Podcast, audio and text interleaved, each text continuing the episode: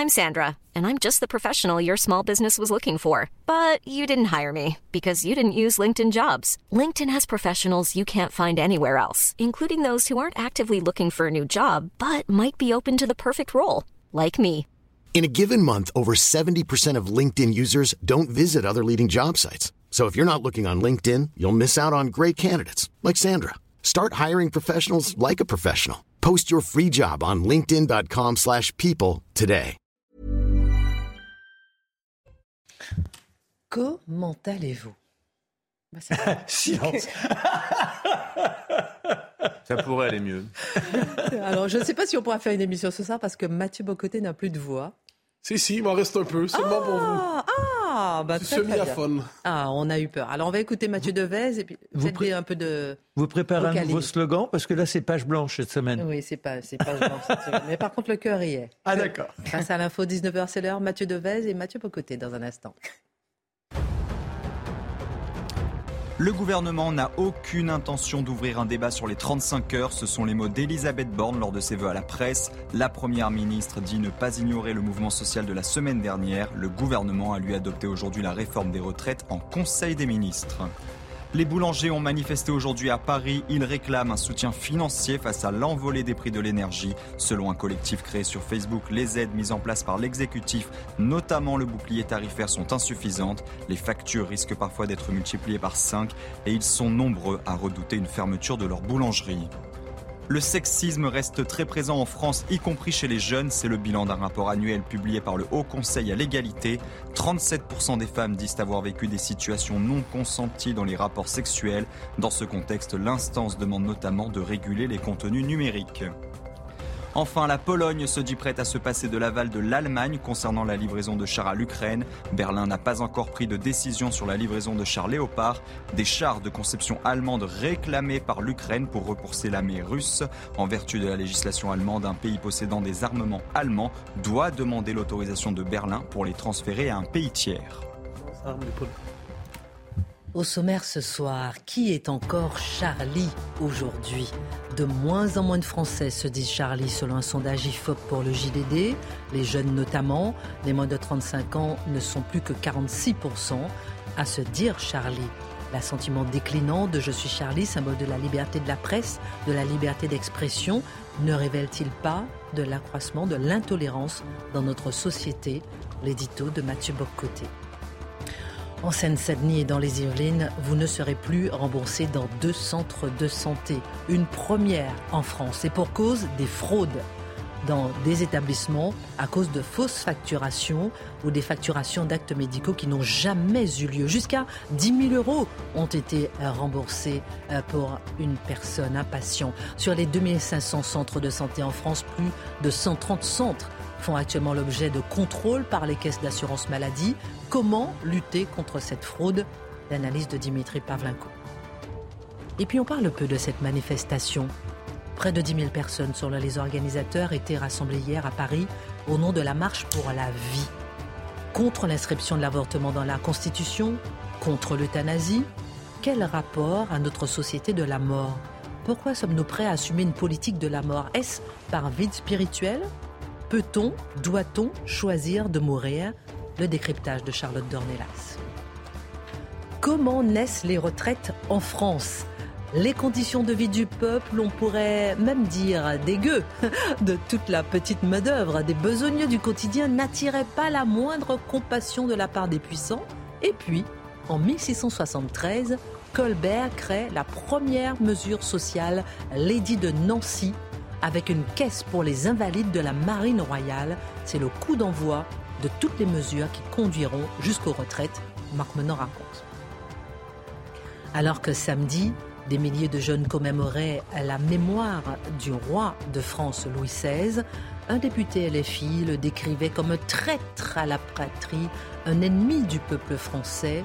Louis XVI, guillotiné il y a 230 ans par les révolutionnaires, dont les insoumis semblent bien nostalgiques. Une partie de la gauche rêve-t-elle de révolution violente pourrait-elle renouer donc avec la violence? L'édito de Mathieu Bobcotti. Une heure pour prendre un peu de hauteur sur l'actualité avec nos mousquetaires et c'est maintenant.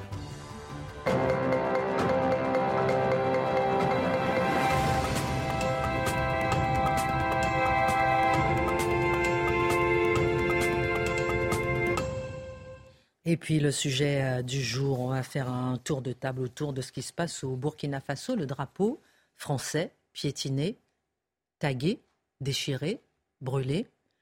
C'était au Burkina Faso ce week-end. Il demande le départ des troupes françaises basées dans le pays dans un délai d'un mois. Pourquoi cette demande?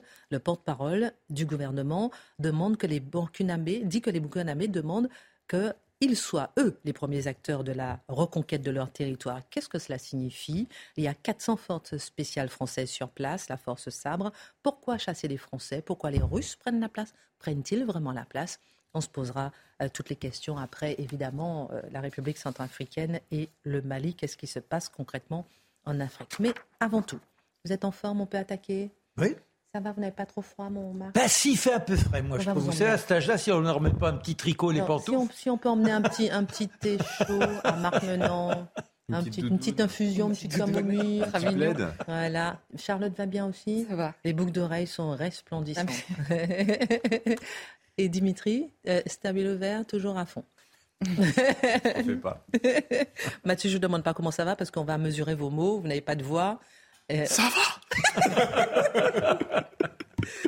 Où en est-on de la liberté d'expression et de Charlie? Charlie Hebdo n'est plus tendance dans la jeune génération. Le journal, le JDD, euh, le journal Charlie Hebdo s'inquiète. Chez les moins de 35 ans, seulement 46% se disent Charlie et plus largement 58% des Français se disent Charlie aujourd'hui, là où ils étaient plus de 70% en 2016 selon un sondage IFOP pour le JDD.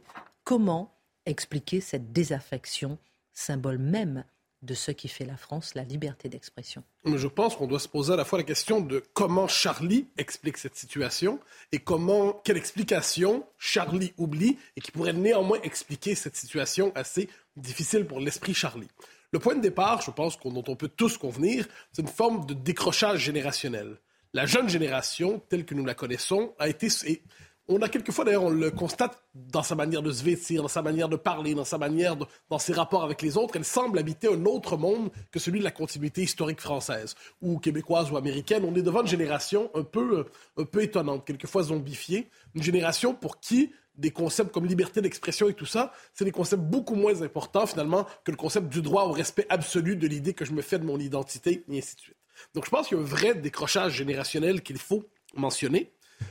Et, et s'ajoute à cela, et puis je reviendrai ensuite sur ce décrochage générationnel. S'ajoute à cela, ça c'est une explication qu'on peut tous partager aussi, la mémoire de l'attentat s'éloigne. C'est-à-dire Charlie Hebdo, c'était il y a quelques années, on avait l'impression que ça, ça venait d'arriver. Et là, l'histoire travaille, érode les consciences, l'histoire travaille, érode les souvenirs, et tous les souvenirs, même les plus brûlants, même les plus poignants, se relativisent au, rythme où les années passent. Donc ayons cela à l'esprit. Mais il y a quelque chose d'autre. Donc là, on a des explications plus profondes qui arrivent.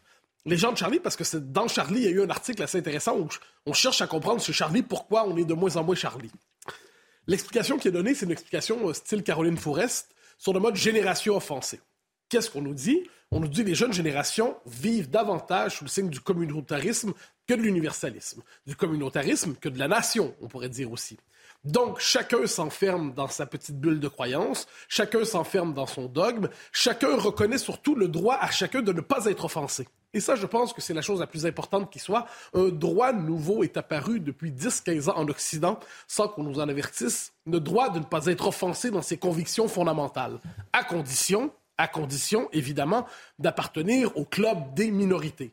Si on appartient au club des minorités, nos croyances, nos convictions sont telles qu'il n'est pas permis de jeter un regard critique sur ces convictions parce que ça sera interprété par le système comme un appel à la haine. Faut pas l'oublier. S'ajoute à cela le fait que chacun a tendance à dire mais ça c'est mon prophète, ça c'est mon Dieu, ça c'est ma Bible.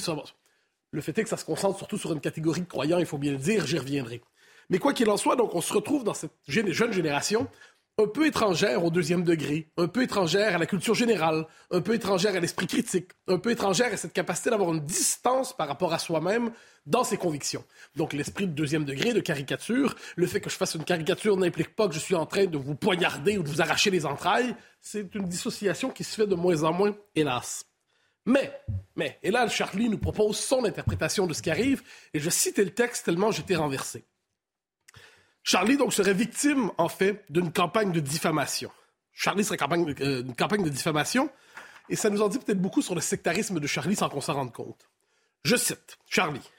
Certainement aussi en raison de propos souvent mensongers au sujet du journal de la part d'une partie de l'extrême gauche. On se souvient de Mélenchon nous mettant dans le même sac que valeurs actuelles, hein, scandale, d'universitaires accusant Charlie d'islamophobie. C'est bien évidemment révoltant lorsqu'on daigne ouvrir le journal et que l'on connaît son engagement contre l'extrême droite.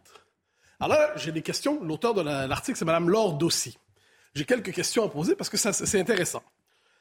Est-ce que le simple fait donc d'être... Parce que Charlie aujourd'hui est étiqueté à l'extrême droite par plusieurs de ses adversaires? Est-ce que, est que Charlie prend conscience du fait que l'étiquetage d'extrême droite relève davantage de la volonté de disqualifier que de qualifier, relève de la volonté de marquer socialement, de transformer en paria, de dire voilà désormais la brebis galeuse et tous doivent la rejeter, ou non, ou non. Pour l'instant, j'ai l'impression que nos amis de Charlie continuent d'utiliser une rhétorique qui se retourne contre eux. Deuxième élément, on dit, on nous a même comparé à valeurs actuelles. ça, c'est dégueulasse. Ça, franchement, c'est pas propre.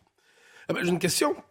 Est-ce que, du point de vue de Charlie, valeurs actuelles serait. Si on décidait d'attaquer valeurs actuelles, ça serait correct. Si on décidait de canarder la rédaction de valeurs, bon, ça serait triste, mais ça s'expliquerait. Si on décidait de chercher à censurer euh, valeurs actuelles, ben, il l'aurait quand même cherché puisque le système les associe à l'extrême droite. Si jamais il y avait une crise des caricatures à valeur actuelle, euh, par exemple, oh, il y en a déjà eu une, est-ce que, est-ce que les gens de Charlie se porteraient à la défense de valeurs actuelles? Philippe Val l'a fait, il vaut la peine de le dire. Il était peut-être un peu seul, pour le dire ainsi. Donc, ce que nous dit finalement Charlie à travers ça, c'est assez intéressant euh, dans cet article, c'est Charlie est le seul à pouvoir incarner Charlie. Et si on se retrouve avec un journal que Charlie lui-même dénonce, eh bien, ce journal n'est pas digne d'être Charlie, n'est pas digne de faire de participer au périmètre des Charlie légitimes. J'ajoute une chose parce que c'est pas, c'est pas exclusif à ça. Euh, c'est quoi la suite? C'est quoi la suite s'il y avait, par exemple, une chaîne télé? S'il y avait une radio, on pourrait donner des exemples, qui serait aussi dénoncée, hein, vous savez, par la, pensée dominante, par le, club des respectables, le club des gens qu'il faut fréquenter pour être en bonne société auprès du service public. Est-ce qu'on pourrait dire qu'eux aussi, certes, mieux vaudrait ne pas les tirer, mieux vaudrait ne pas les canarder, mais il n'en demeure pas moins qu'ils ne devraient pas être dignes, justement, du périmètre du charlisme. Donc, je lis ce, ce papier-là, et je vous dis, finalement, Charlie dit, si ça pouvait tomber sur d'autres, ça serait compréhensible mais c'est tombé sur nous, nous qui sommes si purs, nous qui sommes de gauche. Ah, parce que c'est la ligne, hein, quand on lit l'article, c'est le principe de la gauche républicaine. Et cette gauche républicaine croit qu'elle est à ce point, je dirais, lavée de toute impureté, qu'elle s'imagine pas qu'on puisse la critiquer, mais le traitement qu'on lui réserve aujourd'hui, elle n'hésite pas à le réserver à d'autres qu'elle continue de fustiger. Et pourquoi Charlie est incapable de comprendre ce qui lui arrive? Alors, je pense a plusieurs éléments. C'est une forme de cécité à plusieurs égards. Le premier élément, c'est que la composition démographique de la jeune génération devrait faire partie de son raisonnement. Mais Charlie a décidé depuis longtemps qu'un pays devait, ou pouvait être indifférent à la population qu'il compose. Parce que dans le charlisme, ce qui compte, c'est la République. Dans le charlisme, ce qui compte, c'est la laïcité. Dans le charlisme, ce qui compte, c'est l'universel. moi, je suis pour toutes ces choses-là en passant. Mais le fait est qu'on parle d'une population, d'un peuple. Or, la jeune génération, quoi qu'on en dise, participe à ce changement de peuple que l'on voit aujourd'hui sous l'effet de la mutation démographique. Si vous changez de peuple, vous changez d'identité, vous changez de rapport au sacré, vous changez de rapport au blasphème, vous changez de rapport à l'interdit. Et si cette jeune génération que vous avez devant vous est la plus musulmane de l'histoire de France, disons des choses comme ça, et que dans cette jeune génération musulmane, eh bien, il y a une proportion qui est sensible au discours islamiste. Je ne parle pas terroriste, là. Je dis simplement, vous n'avez pas le droit de représenter le prophète, vous n'avez pas le droit de critiquer l'islam.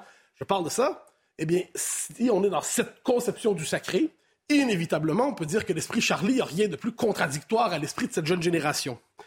Deuxième élément, des gens de Charlie, ça je l'ai évoqué un peu plus tôt, ça me semble fondamental, ils sont prisonniers d'un système mental qui entraîne leur condamnation. Pour prouver qu'ils sont de gauche, ça c'est bien important. Pour un homme de gauche, rien n'est plus important sur cette terre qu'on sache qu'il est de gauche. Il se réveille la nuit pour nous le rappeler s'il le faut. Or, qu'est-ce qu'on voit avec nos amis de Charlie ici? Eh bien, pour demeurer de gauche, il dit leur ils ne peuvent le demeurer qu'en continuant de dénoncer sur le mode presque rituel une extrême droite fantomatique qu'ils ont besoin de trouver partout pour prouver qu'ils n'en sont pas. Et puis, dernier élément qui me semble assez important, on le voit, Charlie se désole finalement que les gens de LFI ne les aiment pas. Finalement, Charlie n'aime pas ses alliés. Il y a des gens qui sont à droite, au centre, à droite de la droite, comme on dit, se sont levés pour défendre Charlie. Mais Charlie ne voulait pas de ces alliés-là. Charlie pleure les alliés qu'elle n'a plus à gauche de la gauche. Dernière question. L'esprit Charlie peut-il renaître? Ne représente-t-il pas malgré tout une part essentielle de l'identité française aujourd'hui? Ah ben oui, absolument. Je pense que moi je pense que l'histoire a voulu que Charlie porte un fardeau immense et nous devons tous le porter avec ce journal, qui est celui de la liberté d'expression, de la critique de toute forme d'intolérance, de toute forme de dogmatisme, bon, de cette idée que le blasphème, c'est l'autre expression aussi de la liberté d'expression.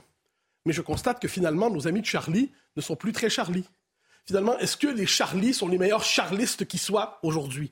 Je n'en suis pas certain. Est-ce qu'on n'est pas finalement devant un journal qui a une conception beaucoup trop étroite de sa, de, sa, mission, une conception beaucoup trop étroite de ses alliés légitimes, une conception beaucoup trop étroite de ce que voudrait dire défendre la liberté d'expression? Est-ce qu'on est devant un journal qui finalement alors qu'il est assailli de toutes parts, refuse l'union sacrée contre l'islamisme, qui impliquerait de s'allier, je dirais, de valeur à Charlie, en passant par l'Express, le Point, l'Obs, le Figaro, le Point. faites la liste. Eh bien non, parce qu'on est devant des gens qui finalement croient, à la lecture de cet article, appartenir à une forme d'aristocratie vertueuse et de la pensée qui ne veut pas se souiller des alliés que les circonstances lui ont fournis. Je regarde cela avec tristesse et je me dis qu'aujourd'hui, ils ont dit du mal de valeur actuelle dans ce papier-là, mais je dirais que valeur actuelle est infiniment plus Charlie aujourd'hui que Charlie n'est Charlie, parce que valeur pourrait défendre euh, Charlie, et Charlie oserait plus difficilement défendre valeur. Il y a quelque chose là-dedans. Il devrait se poser une question, pourquoi en sont-ils rendus là? Très bonne analyse, ça suscite beaucoup, beaucoup, beaucoup de questions, parce que Charlie, on a Charlie dans nos tripes. Parce que je continue, moi je continue de me dire Derrière le DAPRO français, il y a Charlie. Ah ben oui, absolument. J'y suis attaché, mais je constate que sont moins attachés, ne sont pas attachés à ce qu'on soit attaché à eux. Alors moi, je veux dire, plus que Charlie, j'ai acheté le premier numéro, je les ai achetés toute ma vie. J'étais abonné même pour euh, essayer de les soutenir. Et j'ai résilié mon abonnement. Pourquoi Parce que je suis plus Charlie bah, Parce qu'ils étaient devenus les porte-parole du gouvernement mais des papiers et des papiers chaque semaine durant toute la crise du Covid. Dès lors que vous émettiez une idée contraire, ils écrivaient des complotistes, arrêtons, scientistes au premier degré. C'était intolérable, ils n'étaient plus eux-mêmes, Charlie, et c'est tout le reste du papier qui accompagne notre Mathieu. Et c'est bien désolant quand sitôt on a été, je dirais, porté par un état d'esprit de liberté, de voir que ces libertaires sont devenus des conventionnels. C'est une première en France. L'assurance maladie a annoncé qu'à partir d'aujourd'hui, elle déconventionnait deux centres de santé d'Île-de-France à cause de fraude. Déconventionner, cela veut dire que les patients de ces centres, Dimitri, ne pourront pas se faire rembourser de leurs soins. C'est une décision spectaculaire et il pourrait rapidement y en avoir d'autres. Tout à fait. La Sécu a voulu faire deux exemples. Alors, il y a un centre dentaire de Trappes, dans les Yvelines, lui qui est déconventionné à compter d'aujourd'hui, parce que lui, il a beaucoup fraudé, plus d'un million d'euros en l'espace de neuf mois. Enfin, les sommes sont folles. Et l'autre, c'est un centre qui fait dentaire et ophtalmologie, euh, situé au Blanc-Ménil, dans, en Seine-Saint-Denis, dans le 93. Alors lui, la sanction arrive un peu plus tard, au 1er février. Donc la Caisse nationale d'assurance maladie reproche à ces deux centres de santé donc de fausses facturations, des surfacturations, la facturation d'actes fictifs, etc. À savoir, elle, déclare que tel patient a subi deux implants dentaires et en réalité, il n'y en a pas eu du tout. Enfin, vous voyez ce genre de choses. Voilà. Donc le Parisien, le journal Le Parisien nous a appris hier qu'au Blanc-Ménil, donc euh, c'est le centre dentaire plus ophtalmo. Et vous allez voir que cette problématique, en fait, elle est concentrée sur ces, les dents et les yeux. Voilà, c'est vraiment le, cœur du problème se situe sur ces deux postes de soins. Ce sont des patients là qui ont donné l'alerte. Ils ont été un peu surpris que en entrant dans le centre, on leur imposait un test Covid. Évidemment, euh, le centre demandait le, paiement de ce test euh, à la sécurité sociale. Ensuite, alors si par exemple le papa, la maman qui accompagne son fils ou sa fille euh, pour un soin dentaire ou, des, enfants qui accompagnent leurs vieux parents, eh ben on leur proposait aussi une prescription. Vous voulez pas une petite paire de lunettes Vous voulez pas un petit dentier enfin, Non mais vraiment, c'est pratique là. Et puis alors ça tombait bien parce que le centre d'ophtalmologie, bah, il a une boutique de lunettes juste en face. Donc euh, vous avez qu'à aller en face et puis on va vous faire un prix, etc. etc. donc vous voyez un peu la, la combine. Non, mais on est en train, pardon, on est en train de rigoler des caisses de la France, quoi. Non, mais oui, c'est quand même bah, d'un centre de santé qui pousse à la consommation, qui pousse à la consommation et qui facture ça à tour de bras à la sécurité sociale. Incroyable. Voilà. Et le patient ne voit rien parce que qu'est-ce qu'il y a écrit en gros sur le centre de santé? Il y a marqué 100% euh, tiers payant intégral. C'est-à-dire qu'en réalité, le, patient présente sa carte vitale, mais la facturation, il n'en voit jamais la couleur. Tout c'est entre le centre de santé et la sécurité sociale, et le patient ne voit jamais les factures. Donc il ne peut pas dire, euh, vous m'avez fait qu'un implant, je n'en ai pas eu quatre. Hein, voilà. Ce contrôle du patient ne peut pas être effectué parce que le patient ne voit rien. Il y a cette illusion de gratuité. Voilà. Et donc la Sécu, au bout d'un moment, commence à se poser des questions parce que là, bon, elle contacte des patients euh, qui lui racontent ces histoires que je viens de vous décrire. La Sécu découvre qu'au Blanc-Ménil, bah, c'est quand même 160 000 euros de préjudice, ça n'est pas rien. Et donc, sanction, c'est le fameux déconventionnement pour 5 ans. Alors, c'est quoi le déconventionnement? Vie, vous allez en entendre parler. Euh, c'est-à-dire que, par exemple, une consultation euh, à 30 euros, mm. vous, patients, vous ne serez remboursé qu'un euro 22. C'est pas beaucoup, hein donc vous dites c'est bizarre quand même la Sécu punit les patients finalement. Non, elle punit le centre de santé parce que quand le mot va circuler et que le centre est déconventionné, plus personne n'y mettra les pieds. C'est le but de la sécurité sociale. Alors, même problème dentaire d'un coup. Exactement, oui, ouais, où on va ailleurs. Donc Attrape, c'est pire. Je vous ai dit, on a pour un million d'euros en à peine neuf mois, uniquement sur du dentaire. Alors, on en parle ce soir parce qu'il y a ces deux centres-là. Mais la sécurité sociale, dans le communiqué de presse hier pour expliquer sa décision, nous disait que sur 2500 centres de santé en France, il en pousse énormément depuis une dizaine d'années comme des champignons. Vous avez 88 centres de santé dentaire et 44 de santé ophtalmologique qui font actuellement l'objet de contrôles similaires à ceux qui ont abouti à cette décision de déconventionnement. C'est donc près d'un centre de santé sur 20 qui poserait problème. C'est énorme quand eh même, oui, Mais si vous regardez dans la presse, la presse régionale, la presse locale, vous avez des tonnes d'affaires de fraude depuis des années dans les centres dentaires. Vous tapez fraude, centre, centre de santé, vous allez voir le nombre de résultats qui tombent dans votre moteur de recherche, c'est hallucinant. Il y a eu Dentexia il y a quelques années. Dentexia, je vais vous en reparler plus récemment proxy-dentaire. Alors pourquoi ça se concentre, je vous disais, sur les yeux et sur les dents? Pour le dentaire, en fait, ça remonte à 2009. À l'époque, Roselyne Bachelot, ministre de la Santé, s'émeut du fait que euh, sur des pans entiers du territoire, c'est difficile de trouver un dentiste. Il faut prendre la voiture, il faut faire de la route, etc. Et puis, on commence à voir apparaître un phénomène de, tourisme dentaire.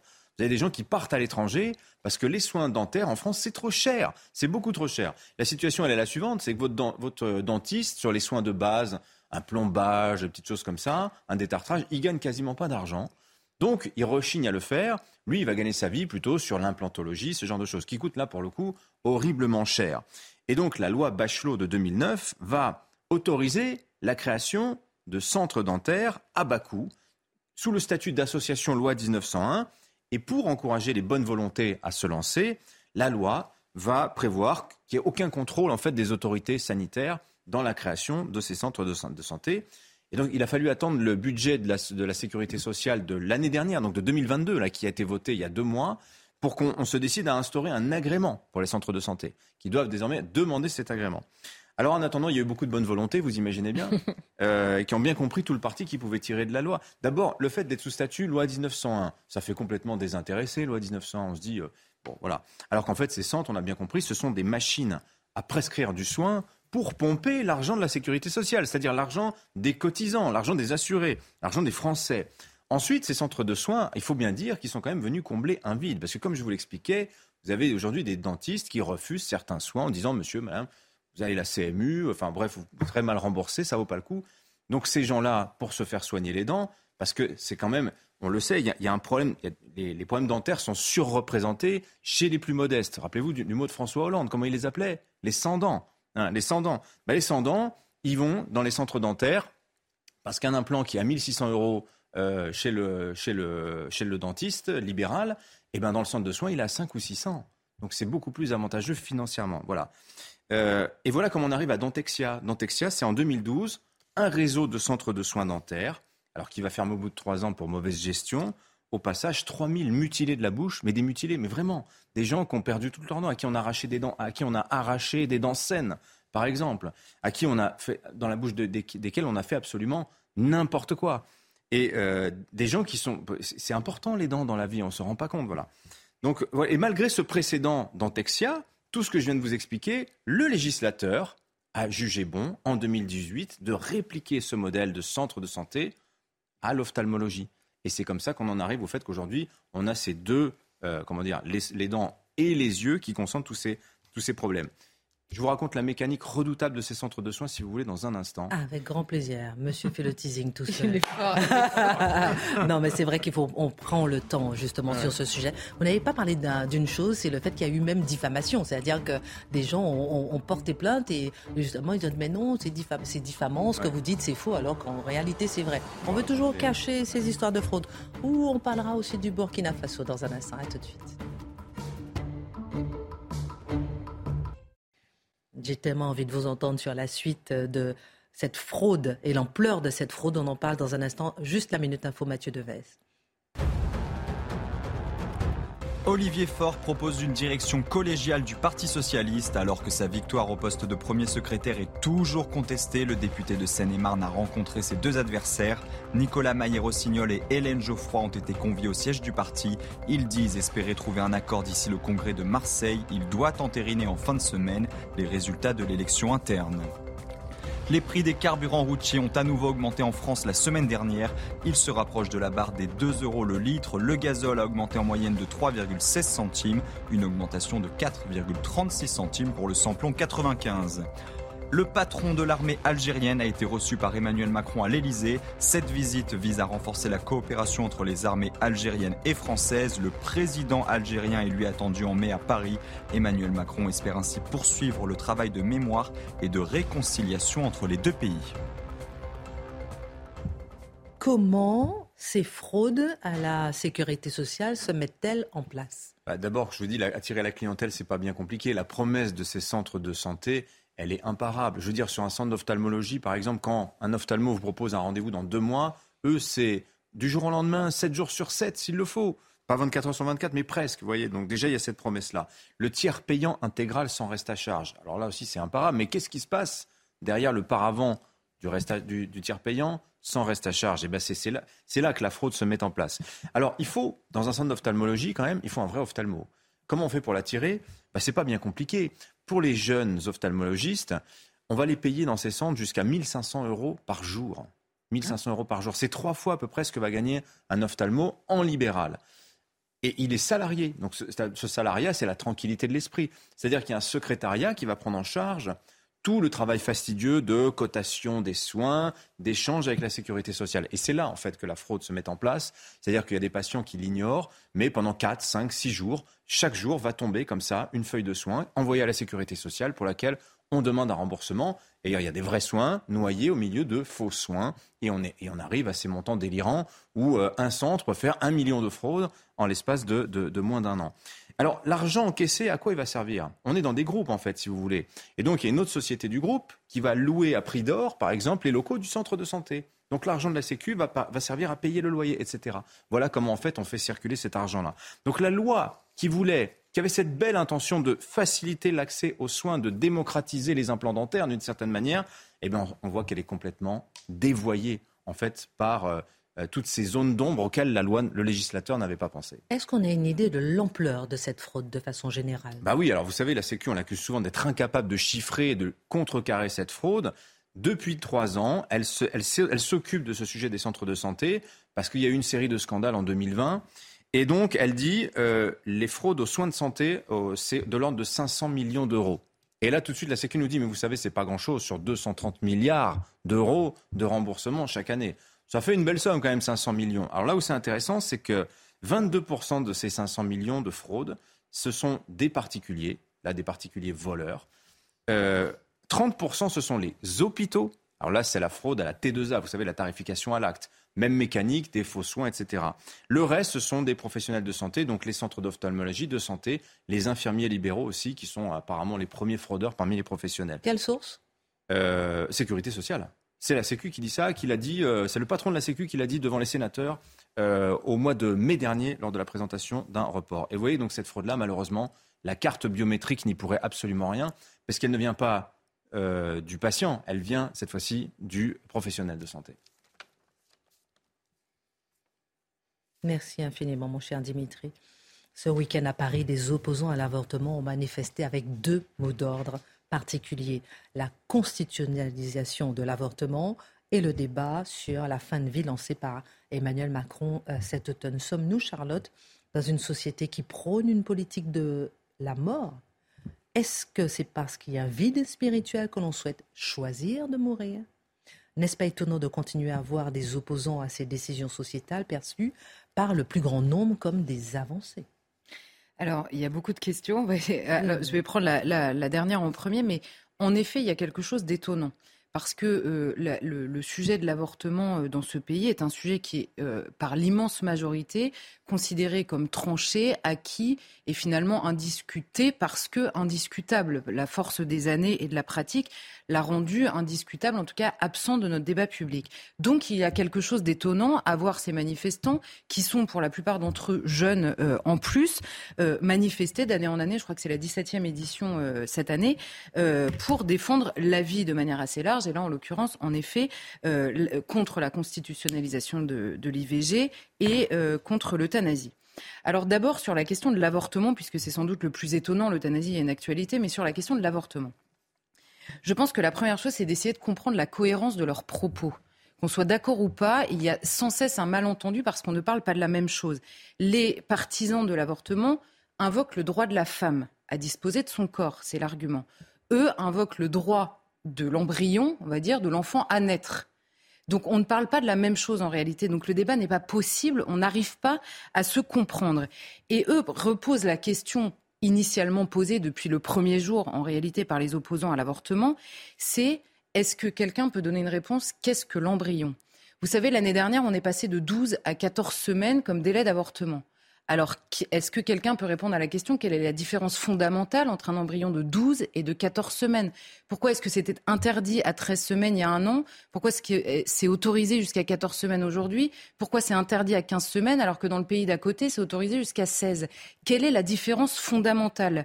Cette réponse n'existe pas euh, aujourd'hui dans le débat public. Ensuite, la deuxième question qu'on pourrait faire, c'est quelle est la différence entre un embryon qui est souhaité, la différence fondamentale entre deux embryons, l'un qui est souhaité, l'autre qui ne l'est pas?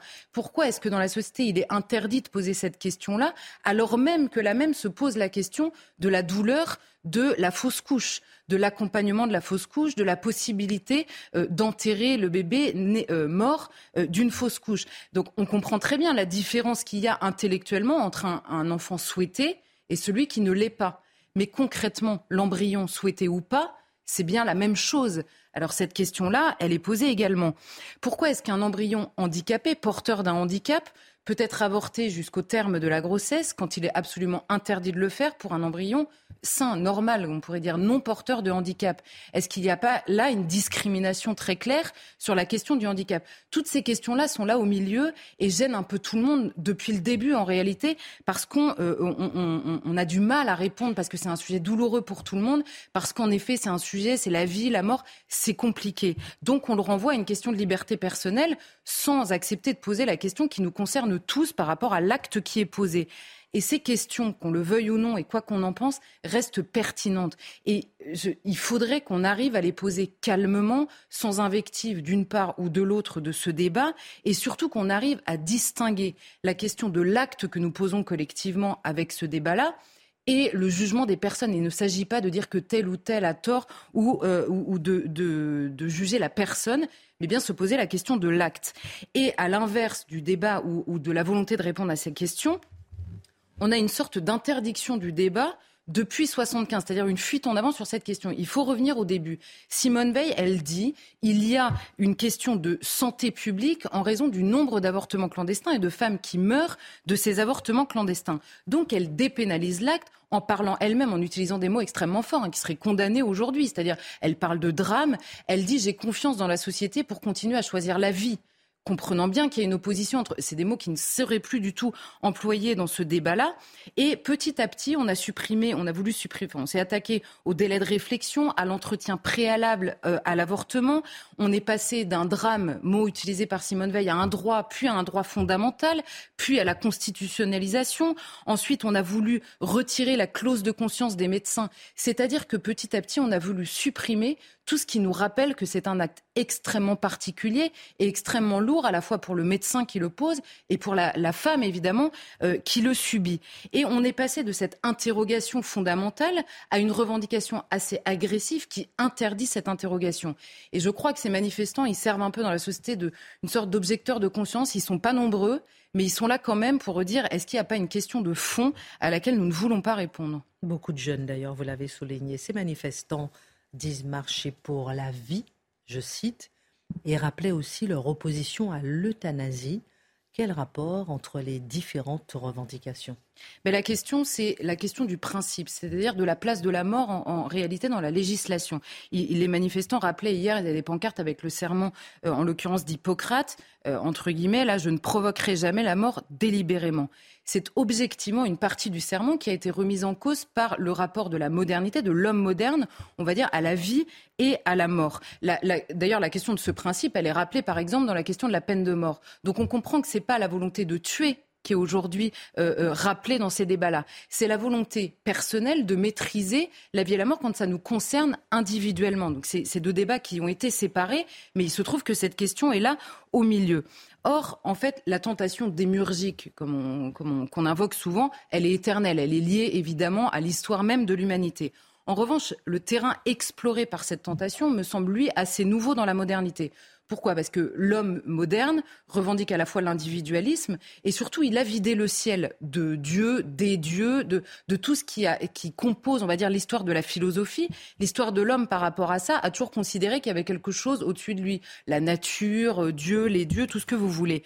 Et là, aujourd'hui, et donc l'homme initialement se disait, pour être comme des dieux, il faut connaître le bien et le mal, maîtriser le bien et le mal.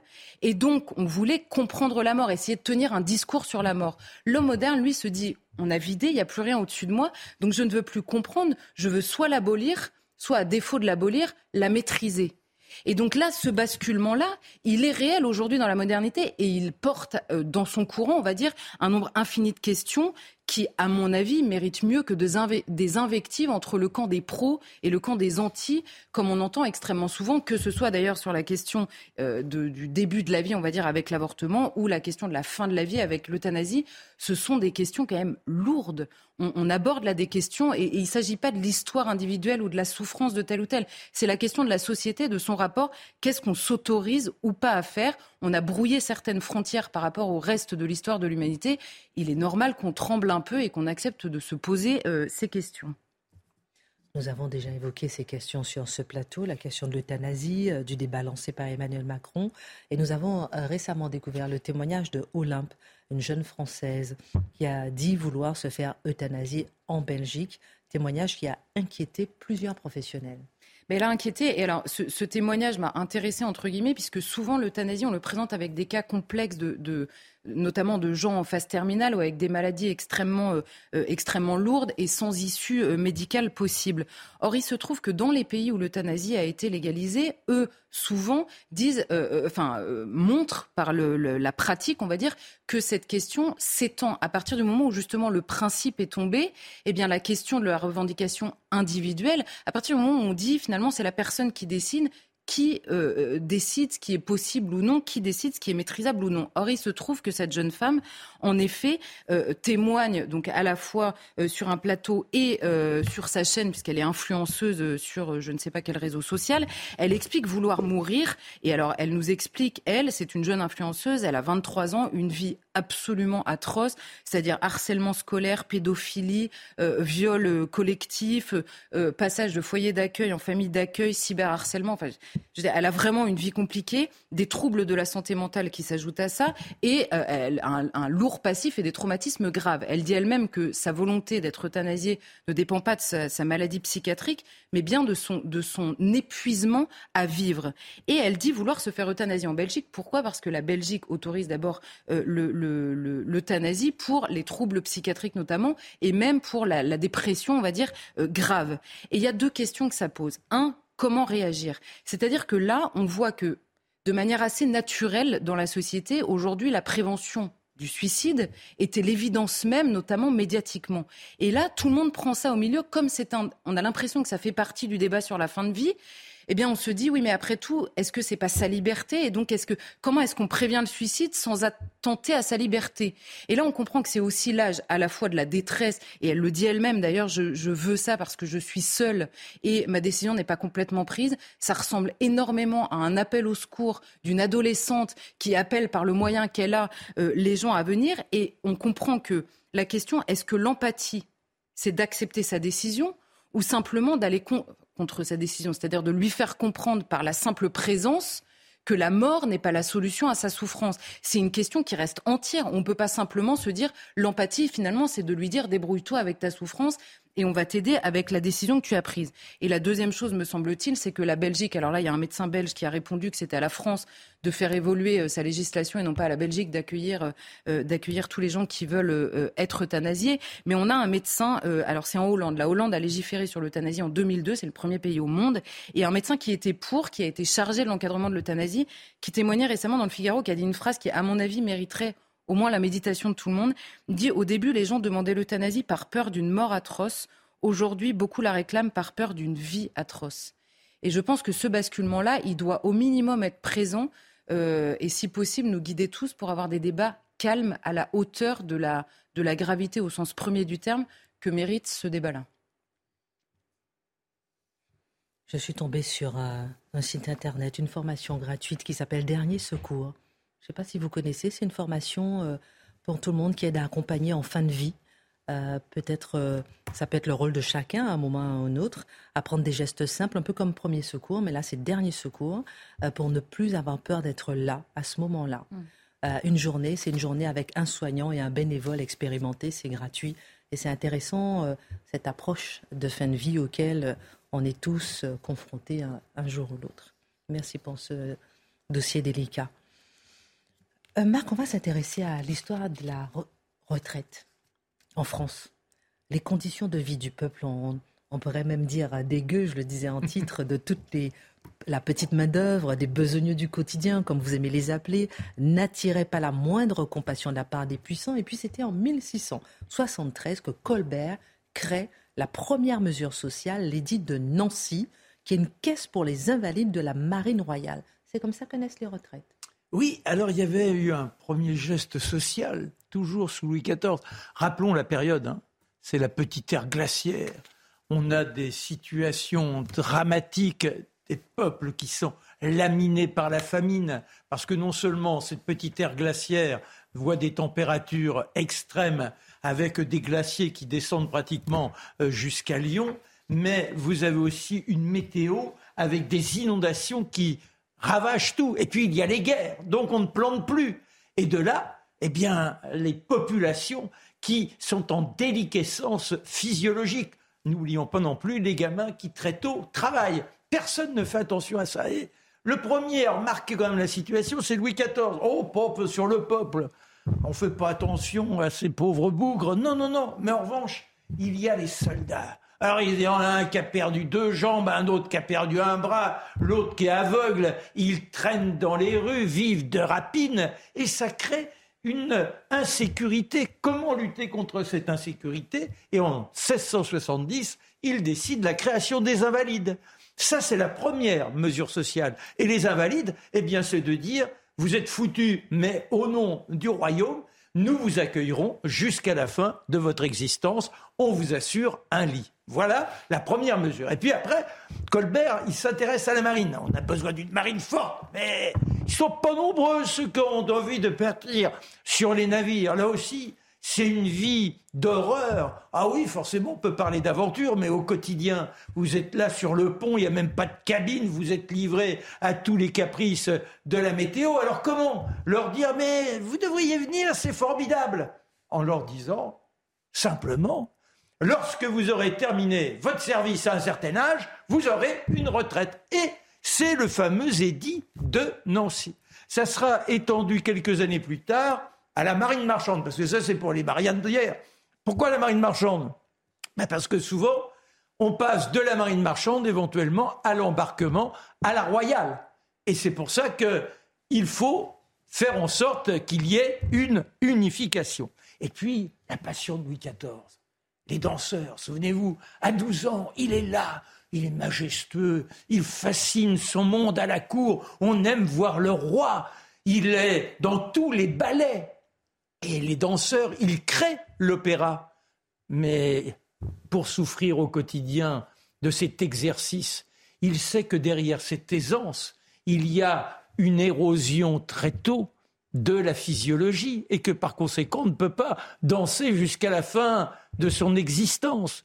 Et il vote la retraite pour les danseurs de l'opéra à l'âge de 40 ans. Sarkozy trouvera qu'ils peuvent vivre jusqu'à 42 ans comme ça, donc il y a eu un petit changement. Ça, ce sont les prémices, vous voyez, très très très tôt d'un monde social.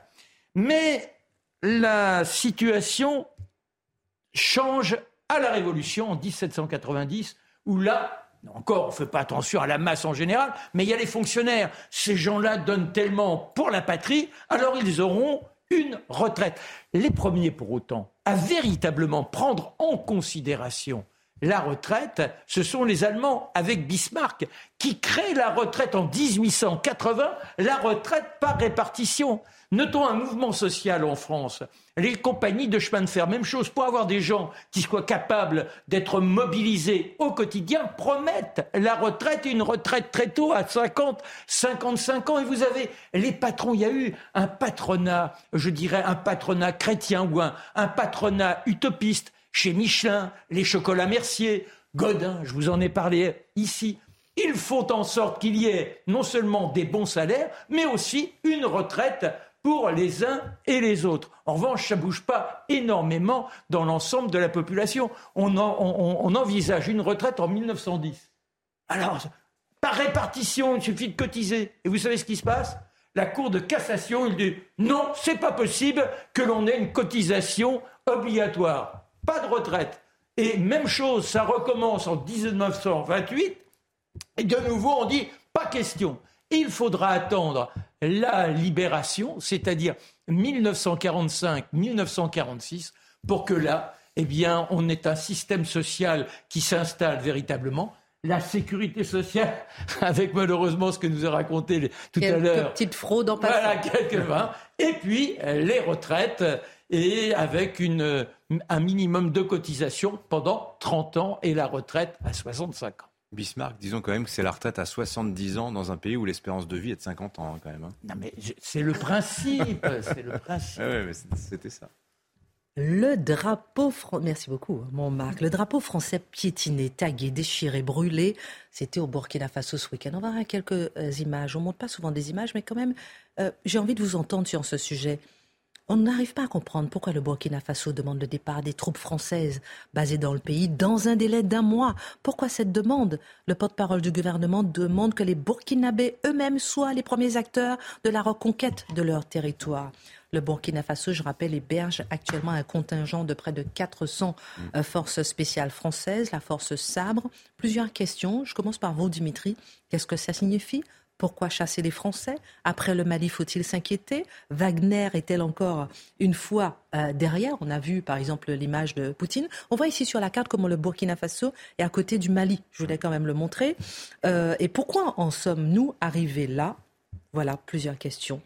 Parce qu'on est trop gentil et parce que, parce que Wagner et les Russes font très bien leur travail de lavage de cerveau des, euh, avec la complicité aussi des, de, de, de, la junte malienne, enfin de la junte euh, burkinabé. C'est deux coups d'État quand même en un an.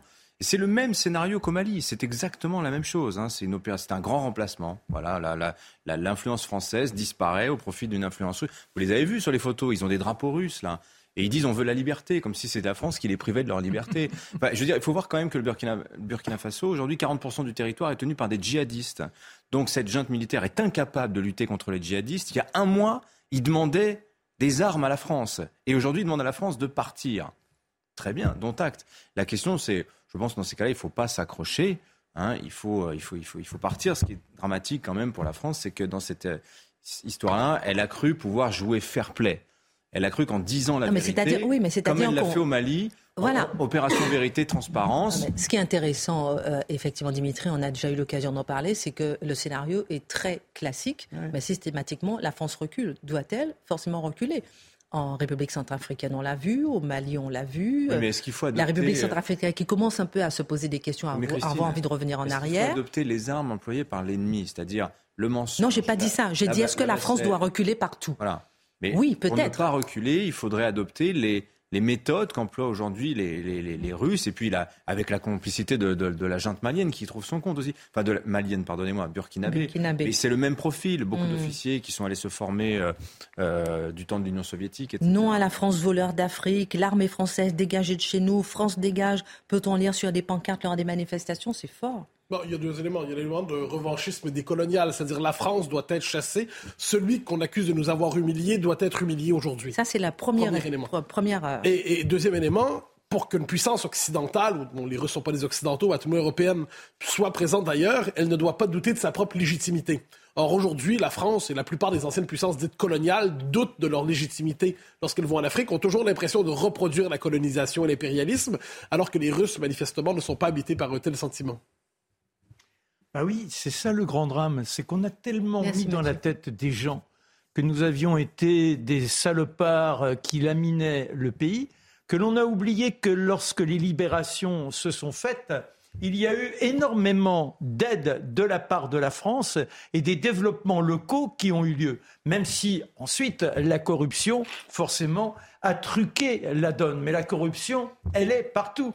Il y a les Russes, mais quand ils seront avec ces mercenaires, qu'ils vont s'apercevoir quelle est la manière de traiter le peuple, ils vont vite regretter les Français. Et n'oublions pas ce qui se passe dans d'autres pays avec les Chinois, qui aujourd'hui sont en train d'avoir un véritable rouleau compresseur et ils s'accaparent l'Afrique. On aura chassé les Français, mais je plains les peuples africains avec lesquels on était en fraternité. Ils nous regretteront. C'est intéressant ce que vous dites parce que le, la République centrafricaine, justement, qui a été le premier pays à chasser un peu la France et à, travailler avec Wagner, dit aujourd'hui vouloir retisser des liens de confiance avec la France, a indiqué son nouvel ambassadeur à Paris, Flavien Mbata, alors que les relations diplomatiques sont très dégradées entre les deux pays. Charlotte, un dernier mot. Moi, ce qui, je ne vais rien ajouter à ce qui, ce qui, a été dit, mais simplement, euh, le, ce qui me fascine le plus à chaque fois, c'est l'absence de discours officiel de la France. À chaque fois qu'il se passe ça, c'est-à-dire qu'on entend les revendications et la France ne se défend pas officiellement, c'est-à-dire n'explique pas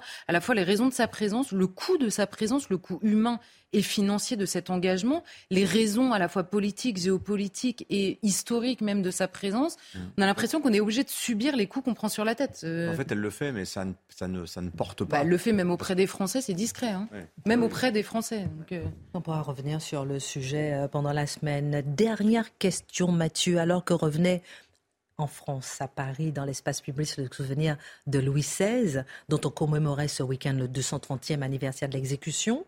Une partie de la gauche a confessé son désir de violence révolutionnaire. Un traître à la patrie, Louis XVI, un ennemi du peuple français. Faire jaillir le sang, est-ce la manière d'envisager l'avenir?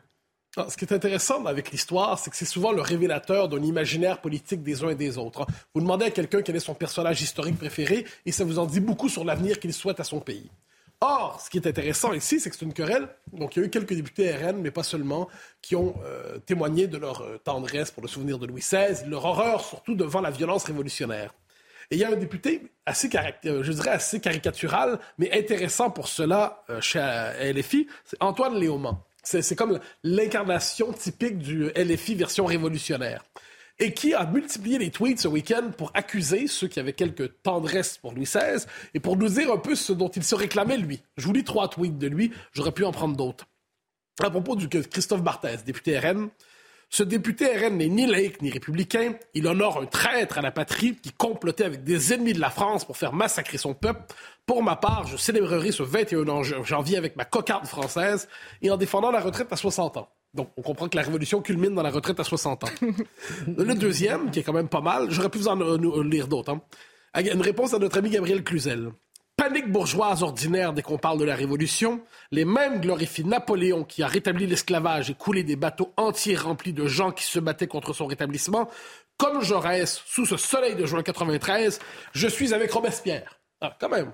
Et troisième élément, hein, un député RN encore une fois, encore un élu lépéniste qui, entre la monarchie et la Révolution, préfère la monarchie. Le seul traître ici, c'est Louis Capet. En effet, il a trahi la patrie en conspirant avec l'ennemi pour que la France soit envahie.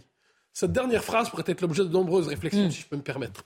Cela dit, ce qui est intéressant ici, c'est de voir donc une fascination avouée pour un imaginaire révolutionnaire, un imaginaire violent, où on veut réhabiliter ceux qui ont fait couler le sang.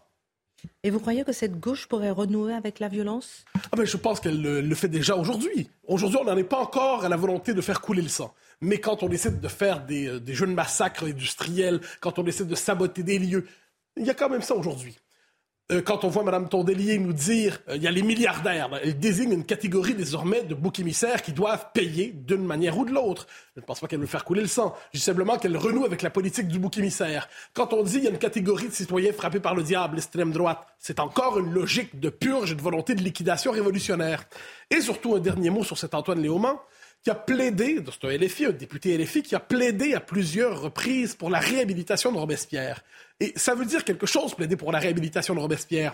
Ça veut dire plaider pour la réhabilitation d'une politique de la purge, d'une politique sanglante. Ça veut dire plus largement plaider pour une politique de réhabilitation de la terreur. C'est une politique de réhabilitation de cette idée qu'il faut purger, purger, purifier la nation de sa part impure. Et on, on imagine ce que les gens de LFI pourraient associer à la part impure. Dans cette volonté de réhabiliter à travers Robespierre la terreur d'hier, je vois surtout des gens qui écrivent la possibilité de la terreur de demain. Et devant cela, je dis que leurs souvenirs sont révélateurs des mauvais rêves qu'ils font à notre sujet globalement.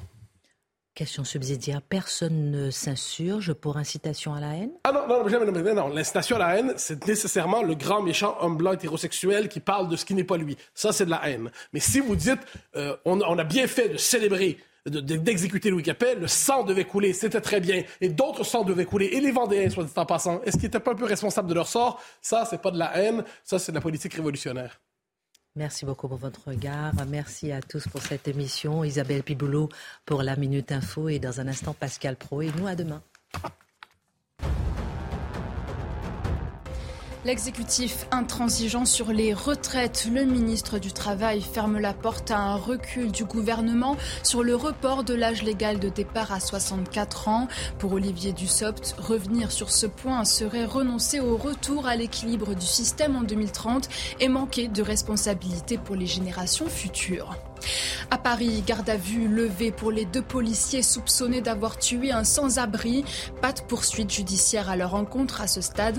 Hier soir, près de la place de la République, un homme de 49 ans a menacé les deux gardiens de la paix avec une arme a priori factice. Touché par quatre tirs, la victime est décédée sur place malgré l'intervention des secours. En France, stop à l'usage d'insecticides néonicotinoïdes pour protéger les semences de betteraves. Annonce du ministre de l'Agriculture, Marc Fesneau, après une décision de la Cour de justice européenne. Les agriculteurs bénéficiaient d'une mesure dérogatoire afin d'utiliser ces substances toxiques pour les abeilles.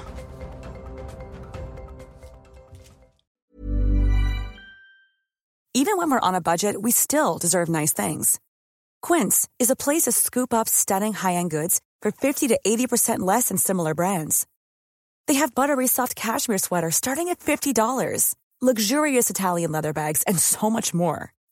Plus, Quince only works with factories that use safe, ethical, and responsible manufacturing. Get the high-end goods you'll love without the high price tag with Quince. Go to quince.com/style for free shipping and 365-day returns.